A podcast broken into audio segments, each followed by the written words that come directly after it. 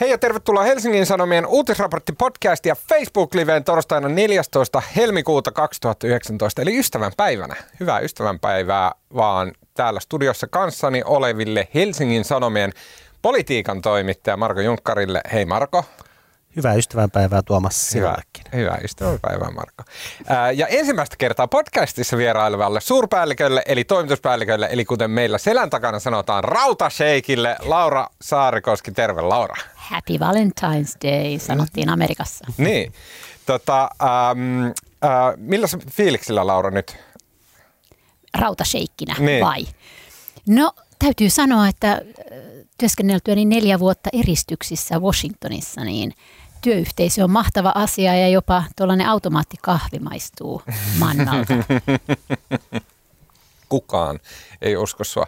Tota, ennen kuin aletaan puhumaan siitä, mikä on loppujen lopuksi ollut aika semmoinen jotenkin old school perinteinen uh, uutisviikko, niin hei, pikainen pyyntö teille rakkaat kuulijat. Äh, muistakaa laittaa palautetta Twitterissä, sähköpostilla, Facebookissa, kaikkia mahdollisia kanavia pitkin. Äh, arvioikaa podcast iTunesissa ja siinä teidän omassa appissa. Laittakaa just niin monta tähteä, kun tuntuu hyvältä. Huomioiden kuitenkin, että edeltävän saa 68 ihmisen mielestä se oikea määrä on viisi tähteä. Mä lupaan Arpo seikkaperäisimmän kolmen palautteen antajalle kolme vapaa-lippua keskiviikkona 27. helmikuuta järjestettävän loppuun myytyyn iltaan Helsingin Sanoman kirjeenvaihtajien kanssa, johon siis muun muassa entinen Yhdysvaltain kirjeenvaihtajamme Laura Saarikoski osallistuu. Eli kirjoita mahdollisimman hyvä ja seikkaperäinen palaute, julkaise se valitsemassa som- somekanavassa niin, että pingaus tulee mulle tai uutisraporttitileille ja vapaaliput voi olla sun. Eli siis vaihtokauppana palaute, meille tulee siitä ehkä hyvä, ehkä huono mieli. Ja sitten sinulle voi tulla liput mahtavaan tapahtumaan, jossa Hesarin kirjeenvaihtajat kertoo huikeita tarinoita työstään. Ja tämä kaikki tapahtuu siis 27. päivä helmikuuta Teatteri Savoin lavalla. Okei, hei, tämän viikon podcastissa puhutaan täysin poikkeuksellisesta jarruttamisesta valtavan tiedustelulainsäädännön suhteen. Eli eduskunnan puhemies ja entinen sisäministeri Paula Risikko veti kaikenlaiset vakoilulait pois eduskunnan asialistalta aivan viime tingassa sen jälkeen, kun Suomen keskeiset perustuslakiasiantuntijat olivat alkaneet ärhennellä tästä asiasta jo Twitteriä pitkin. Ja myös puhutaan häkellyttävästä, pökerryttävästä, upean surrealistisesta artikkelista tämän viikon Helsingin Sanomissa, jossa selvisi, että moni todella monimutkaisen himmelihammeli suhmuroinnin seurauksena Suomeen luvatte jääneitä irakilaisia yritetään kipata takaisin kotimaahansa niin kiihkeästi, että jollain ta- jollakin taholla oli suunnitelmissa maksaa Irakille kaikenlaisista, kaikenlaista terro- terrorismin vastaista kalustoa vastalahjaksi äh, kansalaisten ottamisesta takaisin. Ja vielä äh, puhutaan läntisen maailman ja ehkä muuallakin, en tiedä, en ole käynyt, äh, megatrendistä, eli siitä, että ihmiset eivät enää kerta kaikkiaan suostu kuuntelemaan tai ymmärtämään eri tavalla poliittisesti ajattelevia ihmisiä ja että mitä asialle voidaan tehdä. Lopuksi, kuten aina, hyviä keskustelun aiheita pitkien epämukavien hiljaisuuksien varalle.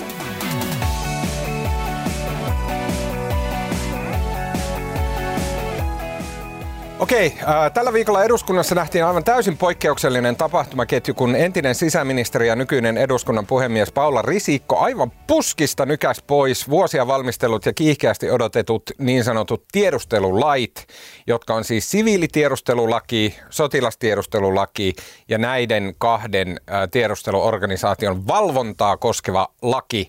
Ja Paula Risikko otti ne pois eduskunnan käsittelylistalta. Eli eduskunnan piti viimein päästä käsittelemään nämä lait, jotka on ihan äärettömän vaikutusvaltaisia ja tärkeitä ja ihanasti tuoksuvat Amerikalta, James Bondilta ja suuren maailman menolta. Mutta Risikko teki ilmeisesti aika yksin päätöksen, että eduskunnan ei ole hyvä keskustella tai äänestää asiasta vielä.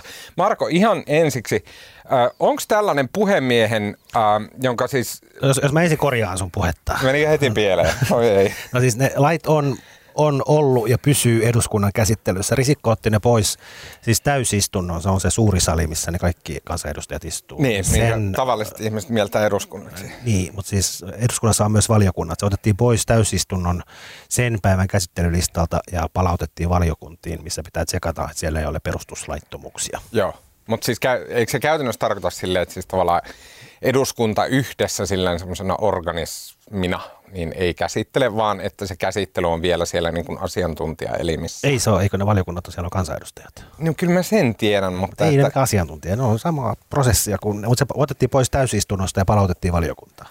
No niin, okei. Okay. Sori. No niin. Joka tapauksessa onko... Mutta oli tavatonta. Joo. Et siis Todella puhe, puhemiehen, se, siis lain mukaan puhemiehen tehtäviin kuuluu siis jotenkuten käyttäytyä arvokkaasti ja antaa hyvin taskulämpimiä lausuntoja parlamentarismin tärkeydestä.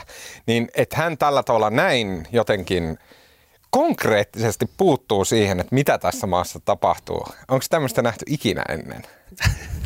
on var- en mä osaa, en mä... Mä oon tavannut Eero Heinäluomen silloin, kun hän oli puhemiehenä. Ja se jotenkin se puheenparsi oli semmoista, että parlamentarismi on hyvin tärkeää.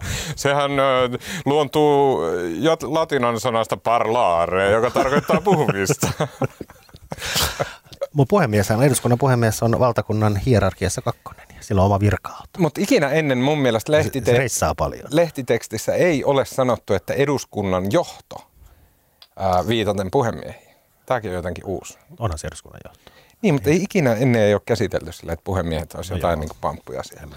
No kyllä ne on. Sekin ehkä kertoo tilanteen poikkeuksellisuudesta. Joo, oli tosi poikkeuksellista ja ehkä tässä niin kuin kaikkein erikoisinta oli se, että tässä siis tavallaan se viestintäväline, millä nämä tota, valtiosääntöoppineet tämän risikon havahduttivat, oli Twitter. Ja sitten oli, mä itse huvittiin tässä siis... Avointa keskustelua, erittäin avointa. Kyllä, ja Amerikassahan harrastetaan samaa. Mutta tota, Vielä jotenkin, jotenkin huvittavin tässä oli se, että tässähän niin kuin syyllistävä sormi osoittaa nyt hallintovaliokuntaan, joka ei ole tehnyt siis ilmeisestikään näitä perustuslakivaliokunnan edellyttäviä muutoksia, tai ainakin sitä mieltä nämä oikeusoppineet ovat ja syyttävä sormi kohdistuu hallintovaliokuntaan ja hallintovaliokunnan puheenjohtaja on Juho Eerola, joka ainakin eilen Astudiossa sanoi, että kun hän ei ole siellä Twitterissä, niin viesti ei kantautunut hänelle asti. Ja hän kolma, hän kolma twiittaa kintaalla koko Twitterille. Sanoiko näin? näin sanoo. Televisiossa. Kyllä oikein Mutta siis on tavatonta, että tavallaan somekanavan kautta viesti välittyy puhemiehelle, joka sitten vetää, vetää esitykset pois. Mutta mä ymmärsin kyllä, että nämä samat asiantuntijat on itse asiassa ollut kuultavina täällä valiokunnassa ja nyt kun heitä ei kuulu siellä, niin sitten he päättivät astua Twitterin puolelle, on jolloin heidän kuultu, niin kun joo, ei se, lausuntonsa on paljon julkisempia. Just näin, mutta siis on kuultu, siis hehän käy, he käyvät siellä perustuslakivaliokunnassa ja perustuslakivaliokunta oli antanut näitä muutosesityksiä tota, siis hallintovaliokunnalle ja puolustusvaliokunnalle, mitä siihen lakiin pitää Siis laki on ensin valiokunnassa, sitten se käy perustuslakivaliokunnassa, jotka arvioivat sen perustuslaillisuutta. Ja sitten siellä esitettiin korjaustoiveita ja se palautettiin näihin asiaa hallintovaliokuntaan se ykkösvaliokunta käsittääkseni. Ja tota, siellä pitäisi tavallaan tehdä nämä muutokset, mutta siis nämä, niitä muutoksia ei näiden oikeusoppinoiden mukaan oltu riittävästi tehty. Että ne oli ollut kuultavana siellä perustuslakivaliokunnassa, joka oli omassa mietinnössään sitten tai omassa lausunnossaan kommentoinut sen mietinnön puutteita, mutta niitä puutteita ei oltu korjattu. Ja Twitteriä käytettiin tavallaan sitten painostuskeinona, jolloin saatiin julkisuutta mm. tälle. Kyllä. Mutta hei, eikö tämän, eikö tämän prosessin pidäkin olla hankala? Siis tiedustelulait, miettikää niin. nyt. Mä en tiedä toimittajana enkä kansalaisena, mitä mieltä mä oon niistä. Mä oon samaan aikaan sitä mieltä, että on hyvä, että meillä on mahdollisuus esimerkiksi terroriepäiltyjä niin kuin vakoilla entistä, entistä tota, paremmin, varsinkin sellaisissa tilanteissa, joissa niin on tiedossa, että jotain on suunnitteilla. Mutta sitten kun me tiedetään, että kaikkia, mitä voi käyttää oikein, voi myös käyttää väärin, niin eikö niin kuin ole yhteiskunnan ja toimittajan ja meidän kaikkien etu myös, että tämä on hankala tämä prosessi mm. ja että viranomaisella on jokin isoveli, joka valvoo. Ja sen takia itse asiassa mun mielestä tämä, että tämä on niin hankala ja pitkällinen prosessi, jossa joudutaan ottamaan huomioon erilaisia erilaisia oikeusoppineita ja erilaisia asiantuntijoita ja risikkoja, niin sehän on just sitä, mitä niin kuin, sittenhän demokratia toimii niin kuin sen pitäisi toimia. Olisi paljon pahempi, jos olisi sellainen maa, missä nämä menis vaan niin kuin suitsait läpi. Okei, mun mielestä ihan valtavan hienoa, miten eri mieltä mä oon tästä. No niin, hyvä. siis, mä, oon, mä oon toimituspäällikkö Sarikosen kanssa samaa aina, aina, aina. no, mutta siis mä, saanko mä jatkaa Ei, tosta? ei vielä, koska mä luulin, että tämä on tangent, potentiaalinen pointti, mutta selkeästi teilläkin oli niin kuin noussut tästä ajatus. Siis mä oon samaa mieltä periaatteessa siitä, että siis valvonta on hyvä ja näin, mutta Mun mielestä on kyseenalaista se, että miten perustuslaki, siis tässä yhteydessä on kyseenalaista se, miten perustuslakivaliokunta toimii, koska periaatteessa meillä perustuslaillinen tulkinta on kansanedustajien käsissä – Faktuaalisesti oikeasti se ei ole, koska kansanedustajat ovat mitä sattuu porukkaa, joilla joko on tai ei ole minkäännäköistä ymmär- ymmärrystä juri- juridiikasta. Mistä johtuen perustuslakivaliokunta on käytännössä niiden viiden kuuden perustuslakioppineen täysin vietävissä. Ja näinhän se meidän systeemi toimii. Tarkoitatko siis, että perustuslaki tai näistä oikeusoppineista on tullut jonkinlainen vaaleilla valitsematon oppositio, joka käyttää jotenkin liikaa en valtaa? Sekö sä tarkoitat? Tämä on niin Ben Zyskovitsin pointti. En mä niin tarkoita sitä. Mun mielestä se systeemi on vaan vähän omituinen, koska siis per, periaatteessa niillä profilla, jotka siellä ravaa perustuslakivaliokunnassa antamassa lausuntoja, niin heillä on se oikea asia. Se on hyvä, että he vaikuttaa siihen, koska he niin sen asian tuntee. Mutta sitten just tämän, eli näiden tiedustelulakien lakien yhteydessä. Mun mielestä nähtiin se omituinen mutka, että he ovat käyneet siellä perustuslakivaliokunnassa, he ovat antaneet sen hyvin kriittisen palautteensa näistä tiedustelulaista, ja sitten kun se ei ole riittänyt kansanedustajille, he eivät ole toimineet proffien tahdon mukaisesti, niin sen jälkeen he tu- turvautuu esimerkiksi mediaan tai sosiaaliseen mediaan. Puolustaakseen Suomen perustuslakia. Onhan siinä nyt niin kuin jotenkin... Mutta ei Risikko olisi, eihän Risikko olisi reagoinut, ellei hän olisi ajatellut, että niillä proffilla saattaa olla myös joku pointti. Kyllä, koska mutta onko järkevää, on kansanedustaja. Onko järkevää, että meidän järjestelmä on sellainen, että sen yksi osa on Twitter?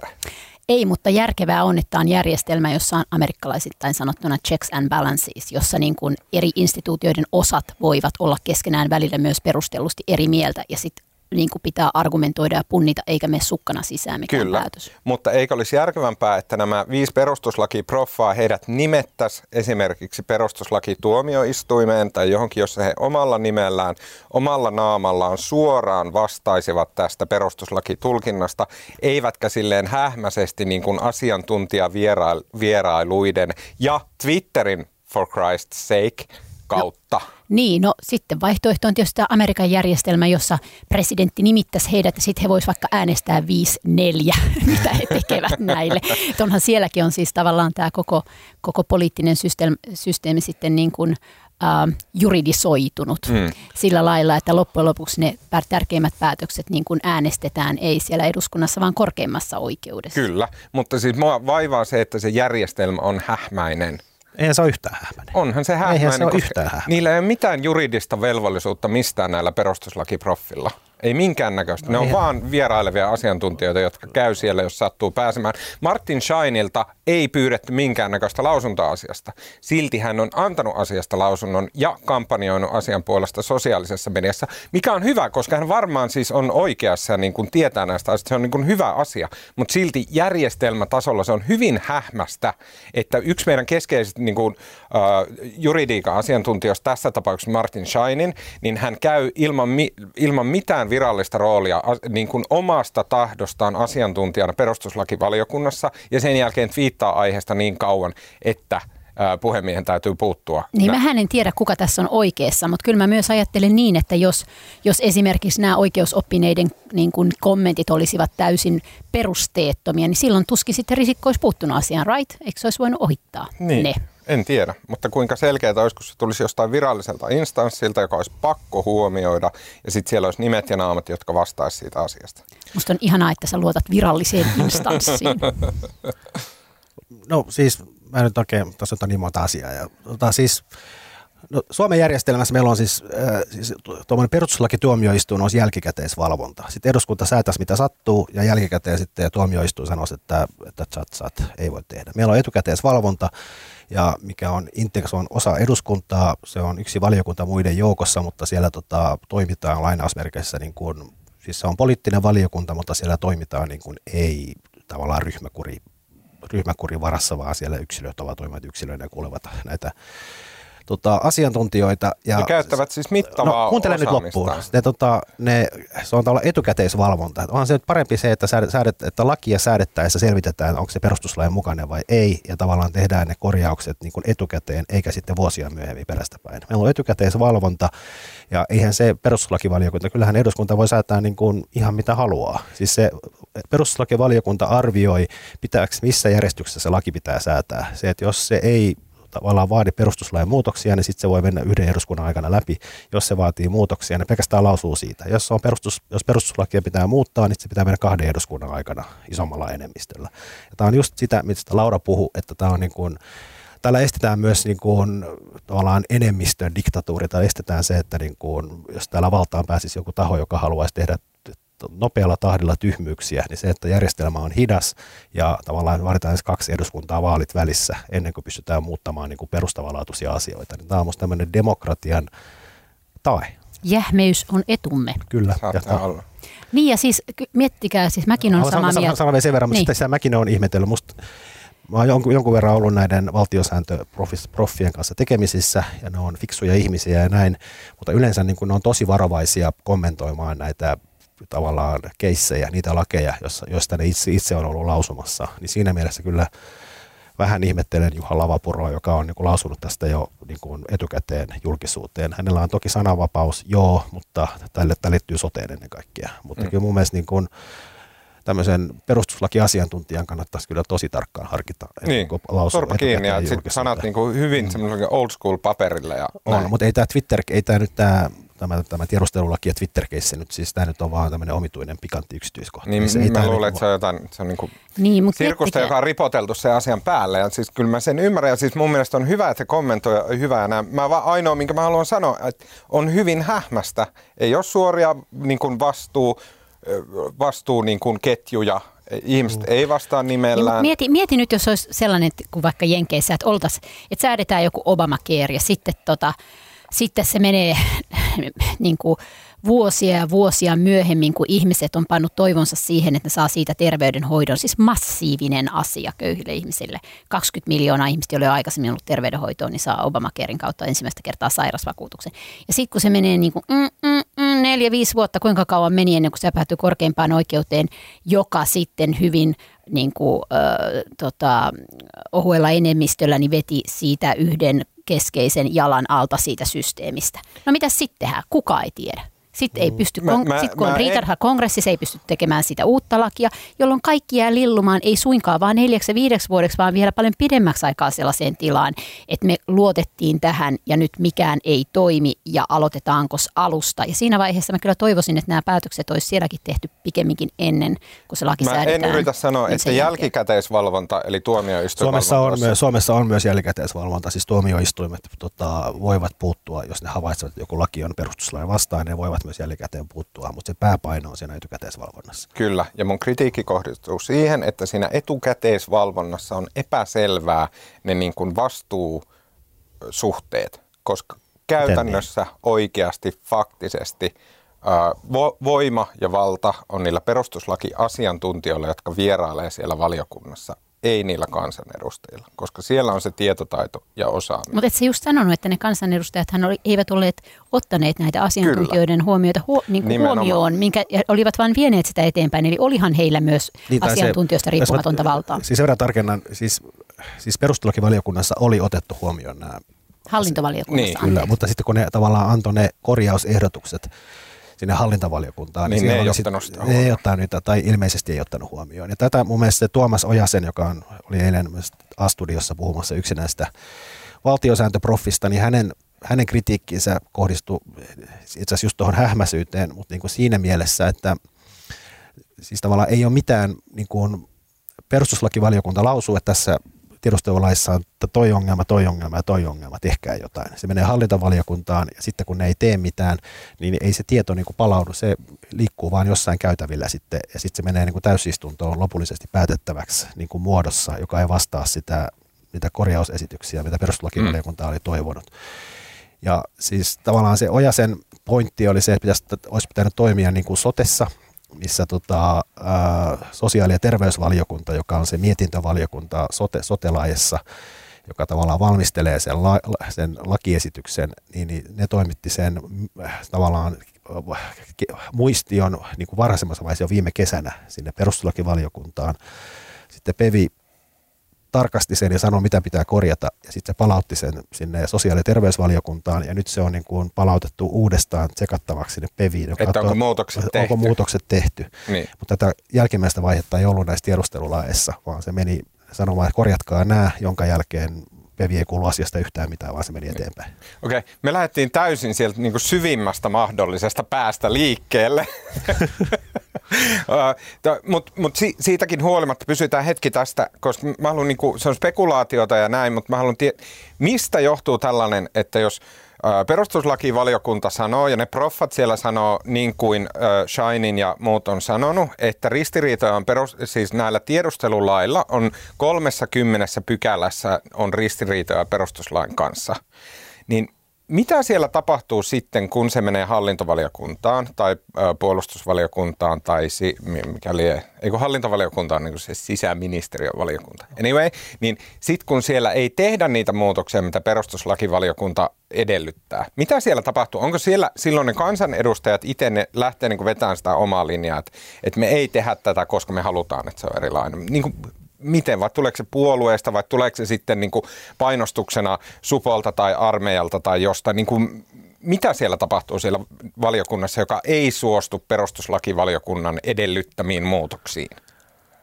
No sitä nyt ei kukaan. Ne on paras arvaus. No paras arvaus on, mä, mä luulen, että tässä ei ole mitään, se on vain niin kuin ne on, ne on jotenkin sählännyt. Ne ei ole niin kuin, ne on toiminut mä en usko, että tässä on mikään niin kuin sen syvällisempi idea, että ei tehdä näitä, kun meitä ei huvita tehdä, vaan nämä on niin kuin tavallaan käsitellyt sen tosi huonosti. Mm. Meillä on oma perustuslaki-asiantuntija, eli Tuomo Pietiläinen, joten mä luen nyt pätkiä hänen niin kuin, äh, ansio, todella ansiokkaista jutuistaan. Ensinnäkin siis Tuomo kirjoittaa jutussaan siitä, että miten, miten nämä valiokunnat suhtautu näihin tota, perustuslakivaliokunnan ehdottamiin muutoksiin, no, jo, jossa vaadittiin noin 30 pykä, pykälän muutoksia. Ja Tuomon mukaan siis valiokunnat toteuttivat vain niin sanotun minimin, eli muuttivat niitä kohtia, joita muuttamatta lakiesitykset eivät varmasti olisi menneet läpi. Ja tämä oli vähän mulla niin pontimena tuohon kysymykseen, että jos vaan muutetaan se, että saadaan läpi, niin silloin tuntuu, että siellä on joku niin kuin ajatus siellä taustalla, että, että mitä sillä haetaan. No kyllähän siis varmaan, en mä tiedä, tämäkin on vaan best guess, mutta kyllähän siis varmasti niin kuin kansanedustajat ovat kuunnelleet poliisia, johon kaikki luottavat ja ajattelevat siis, että viranomaiset tarvitsevat näitä kiristyksiä. Ehkä mm. se on ollut vähän sellaista, että, että tota, tässä on nyt oli meilläkin tämä Turun puukotus tapaus, että niin kuin nähdään, että Euroopassa on ollut paljon terroriskoja ja muuta ja halutaan, että meilläkin tehdään jotain, nähdään se tarve niille laille, eli tavallaan uskotaan sit sitä viranomaista. Mm. Sehän on suomalaiset mielipidetiedusteluissakin ovat hyvin poliisin uskovaa kansaa. Kyllä. Tuomo summaa lyhyesti nämä muutokset, mitä on jätetty toteuttamatta esimerkiksi tällä tavalla, että perustuslakivaliokunta katsoi muun muassa, että tuomioistuimen pitää päättää siitä, milloin supoon tai sotilastiedustelun työntekijät voivat esiintyä väärillä henkilöllisyyksillä, eli soluttautua jonnekin, ja tehdä tutkinnassa valeostoja, eli ostaa esimerkiksi tieto, tietoa. Nämä, nämä ovat tiedostelun rankimpia pakkokeinoja. Sekä puolustus- että hallintovaliokunta kuitenkin sivuuttivat tämän tämän toiveen. Esityksen perusteella asiasta päättäisi supon tai sotilastiedustelun johto. Valiokunnat ohittivat myös muun muassa eduskunnan oikeusasiamiehen arvostelun, jonka mukaan Suomen kansalaisilla ei ole ulkomailla oikeusturvakeinoja suomalaista tiedustelua ajatellen. Molemmat valiokunnat jättivät korjaamatta myös lakiesityksen kohdat, jotka vaarentaisivat toimittajan lähdesuojaa ja muun muassa lääkärien vaitiolovelvollisuuden toteutumiseen niin kuin sum, summattuna näin. Tuomo kirjoitti omissa arvioissaan. Mikä nyt kaikki kuulostaa jotenkin todella, en tiedä, karmivalta. Mä haluaisin kyllä tietää, että tota, missä näitä ulkomaille lähetettäviä agentteja sitten Suomessa koulutetaan. Onko se armeijassa vai sotilastiedustelussa? Missä on meidän sitten tämä James Bond-lafka? Niin. Onko siellä M, onko siellä Q? Nämähän on vakavia asioita, mutta kun olemme kaikki katsoneet kymmeniä vuosia James Bond-elokuvia, niin emme voi olla ajattelematta tätä, koska siitä tulee ensimmäistä kertaa Suomen historiassa laillista. Niin. Ja nyt, koska mentiin niin totaalisesti perse edellä puuhun kuin voi olla, niin eli siis nämä tiedustelulait, ne tarkoittaa siviilitiedustelua, joka hyvin karkeasti kuvattuna tarkoittaa sitä, että suojelupoliisi, joka aiemmin on ollut silleen niin kuin, niin kuin poliisi, joka kyttää Suomessa, Suomen sisällä liikkuvia ulkomaalaisia lähinnä, että mitä ne täällä puuhaa, lähinnä venäläisiä. Niin su- suojelupoliisista tulee aika puhtaasti tämmöinen tiedusteleva, eli vakoileva organisaatio, vaikka sille jää muutama murunen niin kuin poliisi, poliisi pamputtaa oikeuksia. Ja sen lisäksi on toinen laki, eli sotilastiedustelulaki, eli kun Suomi on koko ikänsä Neuvostoliitosta johtuen ollut semmoinen totaalinen friikki maapallolla, jolla ei ole minkäännäköistä omaa ulkomailla tapahtuvaa tiedustelua, koska ilmeisesti Venäjä on sen kieltänyt. Ja tota, sotilastiedustelulaki mahdollistaa sen, että puolustusvoimat voi ruveta äh, vakoilemaan myös ulkomailla. Eli ne on näitä James Bondeja. Onko mä about ymmärtänyt oikein? Noin se varmaan suunnilleen on. Niin, okei. Okay. Ja näitä koskeva, nä, näiden lisäksi on sitten kolmas hyvin tärkeä laki, joka liittyy tähän pakettiin, ja se on siis se, että miten näitä organisaatioita valvotaan. Eli, ja siinä se ehdotus on, että kansanedustajasti koostuu tämmöinen valvonta – valiokunta, joka katsoo, että mitäs nämä meidän vakoiluorganisaatiot, sekä sisäiset että ulkoiset, oikein puuhaa. Taas kannattanut ehkä sanoa tuossa heti aluksi. uh, tota, Okei, okay. uh, mä haluan kysyä vielä, Laura, sä kun tunnet tuota Jenkkien meininkiä tosi hyvin – niin mä luin lä- läjän noita lausuntoja, jotka liittyy näihin ää, tota, tiedustelulakeihin. Ja sitten se, se suurin kritiikki oli siinä, että mikä eri lausunnoissa esiintyi, oli se, että kaikki on hyvin hähmästä. Että sen pitää olla paljon tarkemmin määritelty, että mitä oikeuksia on, keihin se kohdistuu ja näin ja bla bla bla. Mutta sitten esimerkiksi maahanmuuttovirasto mun mielestä tosi mielenkiintoisesti kiinnitti huomioon siihen, että se hähmäisyys lähtee jo esimerkiksi siitä, että on tuotu tämmöinen uusi sana kuin kansallinen turvallisuus tai käsite. Mm. Ja sitten maahanmuuttovirasto mun mielestä jotenkin niin kuin kipakasti tai vitsikkäästikin äh, huomautti, että Suomen lainsäädännössä muualla puhutaan aina yleisestä järjestyksestä mm. ja turvallisuudesta. Ja nyt sitten näiden lakien yhteydessä tuodaan tätä kansallista turvallisuutta, ja sehän, jos mikä, haisee ihan jenkeiltä. Niin, yleinen järjestys ei kuulosta yhtään niin, niin vakavalta kuin kansallinen niin. turvallisuus, mun täytyy sanoa.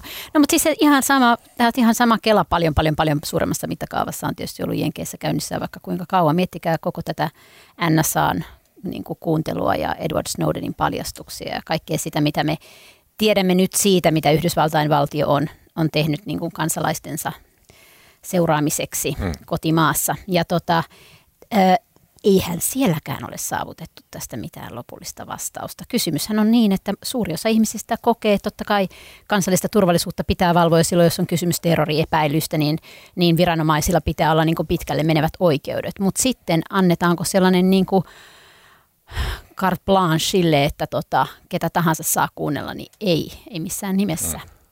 Eli tota, Jenkeissähän kymmeniä vuosia on niin kuin tavallaan törmänneet yhteen, muistatte Pentagonin paperit ja kaikki, niin se, että mitä tavallaan saa tehdä kansallisen turvallisuuden ja, ja tota, sotilaallisen vallan ja armeijan nimissä kontra niin kuin yksilön oikeudet ja ihmisoikeudet ja näin poispäin. Sanopas Laura, mä jotenkin just rupesin miettimään, niin, niin siis eikö niin, että Amerikassa niin kun, siellä tavallaan tämmöinen yksityisyyden suoja on ehkä niin kuin arvoista kaikkein pyhin. Se on niin kuin, se on... Niin, sekin on vähän eri alueilla, mutta esimerkiksi... Siis, jatkamme sen verran, jo. siis niin kuin NSA mm. Yhdysvalloissa, niin sehän ei saa sehän ei saa seurata niin kuin amerikkalaista viestiliikennettä. Ei, ei saisi. Ei, mutta, ei saisi, mm. mutta on tehnyt näin. Mm. Ja se on ollut niin kuin pyhä periaate ja sen takia tästä on noussut niin kauhean mekkala. Eikö tämä niin kuin, ja sitten kumminkin samaan aikaan Yhdysvalloissa tulee kaikki nämä helvetin koneet, Facebookit sun muut, jotka niin kuin vie sen yksityisyyden rippeetkin kaikilta. Eikö tässä ole niin valtava ristiriita? On, siinä on valtava ristiriita ja siinä on se aivan sama dilemma niin kuin tavallaan, että, että annammeko me viran, siis siellä on vielä se erikoispiirre Yhdysvalloissa, että meillä luotetaan valtion ja poliisiin. Yhdysvalloissa ei luoteta Kyllä. valtion ja poliisiin. Ajatellaan, että että, niin kuin, että valtio on tavallaan vihollinen ja paha, jota ei saa päästää kovin lähelle niin kuin ihmisten arkielämää. Ja siitähän syntyy myös tämä aseenkantovelvollisuus ja kaikki muut nämä asiat. Mutta perversillä tavalla välillä amerikkalaiset on ollut valmiimpia luottamaan esimerkiksi tällaisiin niin kuin Facebookin ja Googlen kaltaisiin mm. jätteihin, koska ne on yksityisiä yrityksiä, eikä suinkaan valtio. Mm. Ja nyt sitten on mennyt niin kuin... Aika mielenkiintoista. Joo, se on ollut sellainen asenneajatus, että kyllä me yrityksille voidaan antaa tietoja, kun ne antaa valtiolle. Ja nyt sekin ajatus on niin kuin romuttunut, että ei hitsiviä. Ja nyt kun oli viime vuonna tämä California Golden State Killer, eli tällainen sarjamurhaaja, joka riehu Kalifornian 70-luvulla tappo, muistaakseni tappoi ja raiskasi kymmeniä ihmisiä, niin hänet hän pidätettiin viime vuonna sen takia, kun joku hänen sukulaisensa oli sattunut antamaan DNAtaan tälle palvelulle, joka... Niin se oli tämä tämmöinen niin selvitä DNA. Selvitä DNA. Nettipalvelu. Kyllä, nettipalvelu. Aha, kyllä. Ja tota, tännehän on suomalaisetkin lähettänyt paljon omaa sylkeään saadakseen, minä. muun muassa sinä, saadakseen selville. Ja mä olin Terveisin mietti... 2 prosenttia turkkilainen no niin. Terveisiä turkkilaiselle.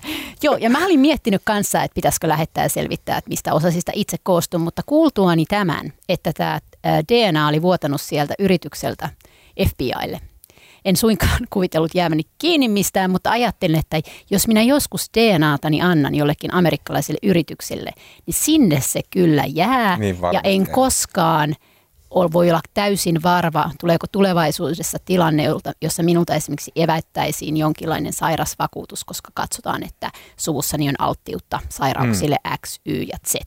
Mm. Tota, muistatko muuten Laura Lonkalta, me puhuttiinkin tästäkin, että toi on minusta äärimmäisen kiehtova keissi, että ne, se FBI, se oli vielä joku, joku yksittäinen poliisi, joka sai sen vähän niin kuin tiskin alta sen DNA-näytteen sieltä. Mä en muista, miten Joo, se meni, mutta, mutta sen mä muistan, että se ei ollut niin kuin, sen Golden State Killerin, vaan se oli jonkun hänen sukulaisensa. Kyllä, ja sitten siinähän tuli niin kuin, kiehtova juridinen ongelma, että niin kuin, voidaanko sitä tyyppiä tuomita, koska tavallaan nämä tavallaan hänen henkilöllisyytensä ja tavallaan todisteet hänen henkilöllisyydestään ja syyllisyydestään on hankittu niin kuin, perustuslain vastaisin Niinpä. keinoin. Ja Niinpä. kumminkin nyt tiedetään, että se on toi tyyppi, mutta mä en tiedä, voidaanko sitä tuomita. Hmm. Niin, Yhdysvalloissahan niin periaatteessahan pitäisi aina seurata lainkirjata siinä, että miten todistusaineisto on hankittu. Tämä on tuttua kaikissa poliisisarjoissa. Kyllä. Mutta. Ja en tiedä, miten se menee, mutta siis tavallaan se hänen sitten kun tavallaan hänen henkilöllisyytensä on selvillä, niin sitten hänet on helppo yhdistää ja saada ne todisteet näistä lukuisista eri murhista. Kyllä, koska, koska silloin voidaan taas yhdistää se niihin DNA, siihen DNAhan, joka on löydetty niiltä rikospaikoilta silloin Kyllä. vuosikymmeniä sitten. Kiehtovaa. Kyllä. Nyt päädyttiin, äh, mä typerästi palaan vielä aiempaan pointtiin, eli tähän kansallisen turvallisuuden käsitteeseen, mikä on ignoroitu Suomessa täysin, että mistä se on tupsahtanut. Mutta mä veikkaan, että jossain, todennäköisesti supossa tai, tai sinisissä, eli perussuomalaisissa on istuttu, joku on istunut pöydän ääressä ja keksinyt sen että nyt me tarvitaan tällainen. Jos meillä on, niin kuin Migri papereissaan sano, että meillä on lainsäädännössä on viitattu yleiseen järjestykseen – ja yleiseen turvallisuuteen. Mutta joku on päättänyt, että nyt, nyt me tarvitaan näitä tiedostelulakeja varten. Meidän pitää ruveta puhumaan kansallisesta turvallisuudesta. Sanat ovat valtaa. Niin. Ja mä haluaisin, että joku ö, pätevä toimittaja, esimerkiksi meidän Paavo Teittinen, ö, selvittäisi sen jutun muodossa. Se olisi upeata. Ö, mistä mennään eteenpäin? Mennäänkö? No mennään. Mennään nimittäin Paavo Teittisen juttuun. tota, eli äh, Tällä viikolla Helsingin Sanomissa julkaistiin toimittajien Paavo Teittinen ja Maria Manner aika erikoinen juttu otsikolla. Ja Petja Pelli. Ja Petja Pellin, kyllä. Pahoittelut Petjalle. Äh, erikoinen tarjoutu, tarjous, no niin, otsikolla erikoinen tarjous Irakista. Kansanedustaja Harry Harkimo, liikemies Peter Frykman ja Saddam Husseinin entinen kenraali ovat yrittäneet vauhdittaa käännytyspäätöksen saaneiden irakilaisten palauttamista Irakiin. Ja kun lähtee lukemaan itse juttua, niin siinä selviää, että siinä on noin, no niin tämä pitää hyvin karkeasti kuvata, koska siinä oli rönsyjä ja käänteitä ja mutkia. Mutta suurin piirtein kyseessä on se, että tota, Peter Frykman ja sitten tämmöinen irakilais, irakilainen entinen kenraali oli keksinyt, että tässä olisi tämmöistä niin kuin ehkä bisnessaumaa, että tota, tämän kenraalin suhteilla ää, kotimaahansa, niin avataan siellä vähän ovia sillä tavalla, että saadaan niin kuin irakilaiset myötämielisiksi sille, että Suomi pystyy palauttamaan ää, täältä ihmiset Irakiin, vaikka he eivät itse haluaisi välttämättä lähteä. Että Irak suostuu ottamaan heidät vastaan. Ja sitten tavallaan näistä ovien avaamisesta jonkunnäköisenä ehkä vastalahjana Suomi maksaa Irakiin sadalla miljoonalla eurolla semmoisia antiterrorismipeltipurkkeja. Ja sitten tätä ideaa lä- lähdettiin viemään tuonne tota, vallan ylimpiin käytäviin. Ilmeisestikin ihan ensimmäisenä ovien avaajana, ja karpesi järjestää tapaamisia, niin kuin tavallaan käyttää vaikutusvaltaansa, oli ää, Jallis Harkimo, ja sen jälkeen sitten Jalliksen kautta tämä asia eteni eteenpäin. Lähinnä ilmeisesti kokoomus, kokoomuslaisia pitkin ihan tuonne tota, sisäministeri Kai Mykkäselle asti. Onko suurin piirtein näin? Näin ymmärtääkseni, joo. Joo, ihan ei tiedetä, että mikä tässä oli niin kuin muna ja mikä oli kana ja mitä, minne ne rahat olisi mennyt ja näin poispäin. Mutta jonkinlainen, jonkinlainen diili oli syntymässä, mutta siihen ei sitten suomalaisviranomaiset tarttuneet, eli mitään diiliä ei syntynyt. Mutta ehkä tämä kertoo siitä, niin kuin jutussakin kerrottiin, että kuinka tavallaan monia eri tapoja on etsitty Suomessakin, että näistä käännytyspäätöksen saaneista irakilaisista päästäisiin eroon. Ja ollaan ollut silloin valmiita myös kuuntelemaan tahoja, joille muuten ei ehkä ihan helposti ovia availla. Ja mä kuulin itse asiassa tuossa ennen kuin tulin tänne, niin tota, Maria Manner ja Paavo Teittinen on jatkamassa tätä juttua ja he on julkaisemassa muun muassa Suomen Irakin suurlähettilään haastattelua tästä aiheesta. Ja tämä on aiheuttanut tämä Helsingin Sanomien artikkelu kuulemma myös kohua ja ihmetystä Irakissa, jossa on kyselty, että minne ne rahas olisi mennyt ja kuka tämä kenraali oikein on. Ja mm. osa osa irakilaista kansanedustajia ilmeisesti pitää häntä jonkinlaisena huijarina, mutta me saamme siitä varmaan tietää lisää. No niin. Voisin, voisin jatkaa. Tänään, tänään julkaistiin sit myös STTn tekemä STT-skuuppi, tai ainakin semiskuuppi, mikä on niin kuin tavallaan ihan samaa genreä, jossa myöskin on Peter Frykman mukana. Herra nyt, nyt siis Peter Frykman, joka toimii bulvaanina silloin 80-luvulla Pentti Kourin näissä tota, erilaisissa operaatioissa. Ja, tota... Nyt puhutaan sitten muuten semmoisesta, että esimerkiksi mä oon niin nuori, että mulla ei ole mitään. Okei, no tämä on tavallaan sivuasia, mutta Peter Frykman on saanut aikoinaan talousrikoksista tuomion ja hänet, on, hänet tuomittiin silloin menettämään onko se rikoshyötynä vai muuten näistä kourikauppojen myötä saamia voittoja. Eli hän joutuu tavallaan, hän menetti kymmeniä miljoonia mar- markkoja, muistatko markka-aikaa? Just just.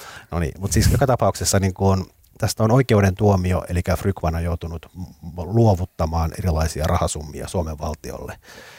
Mutta tähän on sitten Peter Frykmania harmittanut ja tota, nyt hän sitten onnistui tota, hän onnistui nyt, tota, kerron kohta miten, mutta siis nyt kesällä 2017 silloinen oikeus- ja työministeri Jari Lindström oli suostunut siihen, että tota, että, että tota, Suomen valtio suostuu siihen, että tämä menee tota, kansainväliseen välimiesoikeuteen tämä keissi. Ja mennäkseen välimiesoikeuteen tota, siinä tarvitaan niin kuin valtion suostumus. Välimiesoikeus yleensä käsittelee valtioiden välisiä kiistoja, mutta se voi käsitellä myös yksilön ja valtion välistä kiistaa, jos valtio suostuu tähän. Ja nyt Jari Lindström oli pannut nimensä alle, että joo, kyllä tämä Suomelle sopii, että mennään, mennään vaan. Siis jo päättynyt oikeuskeissi, jossa Frykman on määrätty maksamaan kymmeniä miljoonia Suomelle, että nyt Suomi menisikin tota, avaisi tämän keissiin ja menisi sinne välimiesoikeuteen ja Hyvä, olisi valmis Oho, miksi? maksamaan nämä kymmenet miljoonat takaisin Frykmanille. Oho. Ja sitten Lindström... Hyvä STD, wow, että ja tuli tota, ja tästä tavallaan tässä kerrottiin jo silloin aikoinaan jotain. Ja sitten Lindström hätääntyi se oli pannut nimensä sinne alle, että ei hän halunnutkaan laittaa ja hän ei oikein tajunnut, mistä oli kysymys. Ja hän oli muutenkin, hän kertoi myöhemmin työupumuksestaan, että hän oli niin kuin, hänet oli manipuloitu siihen ja hän sitten vähän sen jälkeen rupesi valittamaan, että ei hän, että hän haluaa perua sen allekirjoituksen. Eli tämä oli sitä aikaa, kun Lindströmillä oli kaksi ministerin pestiä. Oli. Ja sitten myöhemmin nyt selvisi, että tämä, se selviää näistä STT saamista niin kuin, tota, dokumenteista, eli Frykman on lähestynyt perussuomalaisten Matti Putkosta, joka on tämä työmies siellä puoluetoimistolla. Silloin oli perussuomalaiset vielä yksi puolue. Ja Putkonen on puolestaan painostanut, tota, hänen mielestään ei ole painostanut, mutta Frykman on useita kertoja lähestynyt Lindströmin avusta, poliittista avustajaa sillä, että nyt tämä pitää tämä Frykmanin keissi hoitaa. Ja sitten tota, Lindström on työpaineessa tai missä tahansa on se taipunut. Ja niin kuin täysin poikkeuksellisesti allekirjoittanut tämän paperin, että joo, että mennään vaan välimiesoikeuteen palauttelemaan Frykmanin rahoja. Herra Mitä sanoitkaan hähmäisestä prosessista? Ja, tota, ja, niin. sitten, ja sitten, sitten, kun Lindström tuli katuman päälle, niin, niin sitten hän on eri, eri tahoilla nyt tätä koitettu peri, perua tätä asiaa. Että hän on ollut ulkoministeriön alaisuudessa, koska tämä on kansainvälinen välimiesoikeus. Ja ulkoministeri on nyt nähnyt tehnyt vuoden töitä, että tota, tämä nyt ei menisi sinne, kun ministerikin haluaa perua tänne. Jonka jälkeen Frykman olisi myös ilmoittanut, että joo, että ei mennä, että hänelle riittää, että Suomi maksaa ilman oikeudenkäyntiä miljoonat hänelle takaisin. Sitten ei voi muuta sanoa kuin, että voi vittu. siis tässä niin kuin, jos niin yhdistää vielä niin kuin, ei mitään Frykmania vastaan ja ihan sama, mutta siis tavallaan tässä, niin kuin, tässä on tämmöisten suomalaisen niin kuin kabinetti tämmöisen korruption, oh. niin kuin, tässä tunnetaan joku ja tunnetaan Matti Putkonen, joka puhuu jollekin ja se puhuu jollekin. Niin, tässä niin on siis sekä tässä, tässä äh, Frykman keisissä että Irak-keisissä hän on nämä, niin kuin nämä ja molemmissa pien... on Frykman siis Niin, ja molemmissa on Frykman. on siis nämä pienen maan niin kuin, niin kuin edut Kyllä. ja haitat. Siis etuhan on se, että päästään yhdellä tai kahdella puhelinsoitolla, kun kaikki tuntevat kaikki, Kyllä. niin hyvin lähelle päättäviä tahoja, vaikka olisi irakilainen kenraali tai tai kuka tahansa, ja kaikki ollaan valmiita kuulemaan, ei ole sellaista hierarkiaa niin kuin isommissa Kyllä. maissa. Minäkin olen ollut aikanaan äh, tota, esimerkiksi uimastadikalla samassa pukuhuoneessa Tarja Halosen kanssa. Mm. Äh, mutta sitten tämän, tämän, tämän avoimuuden, läpinäkyvyyden ja pienen maan huono puoli on sitten, että se menee tällaiseksi suhmuroinniksi hyväksi veljeksi. Niin. Että Kyllä. Jos siis olemme tunteneet joskus, niin puhelimeen vastaan. yhteiskuntaopin kirjassa sanotaan, että niin kun että et valtioneuvosto ja eduskunta on todella arvokkaita laitoksia, jotka sille niin kuin tosi järkevästi ja fiksusti hoitaa kaikkien meidän asioita.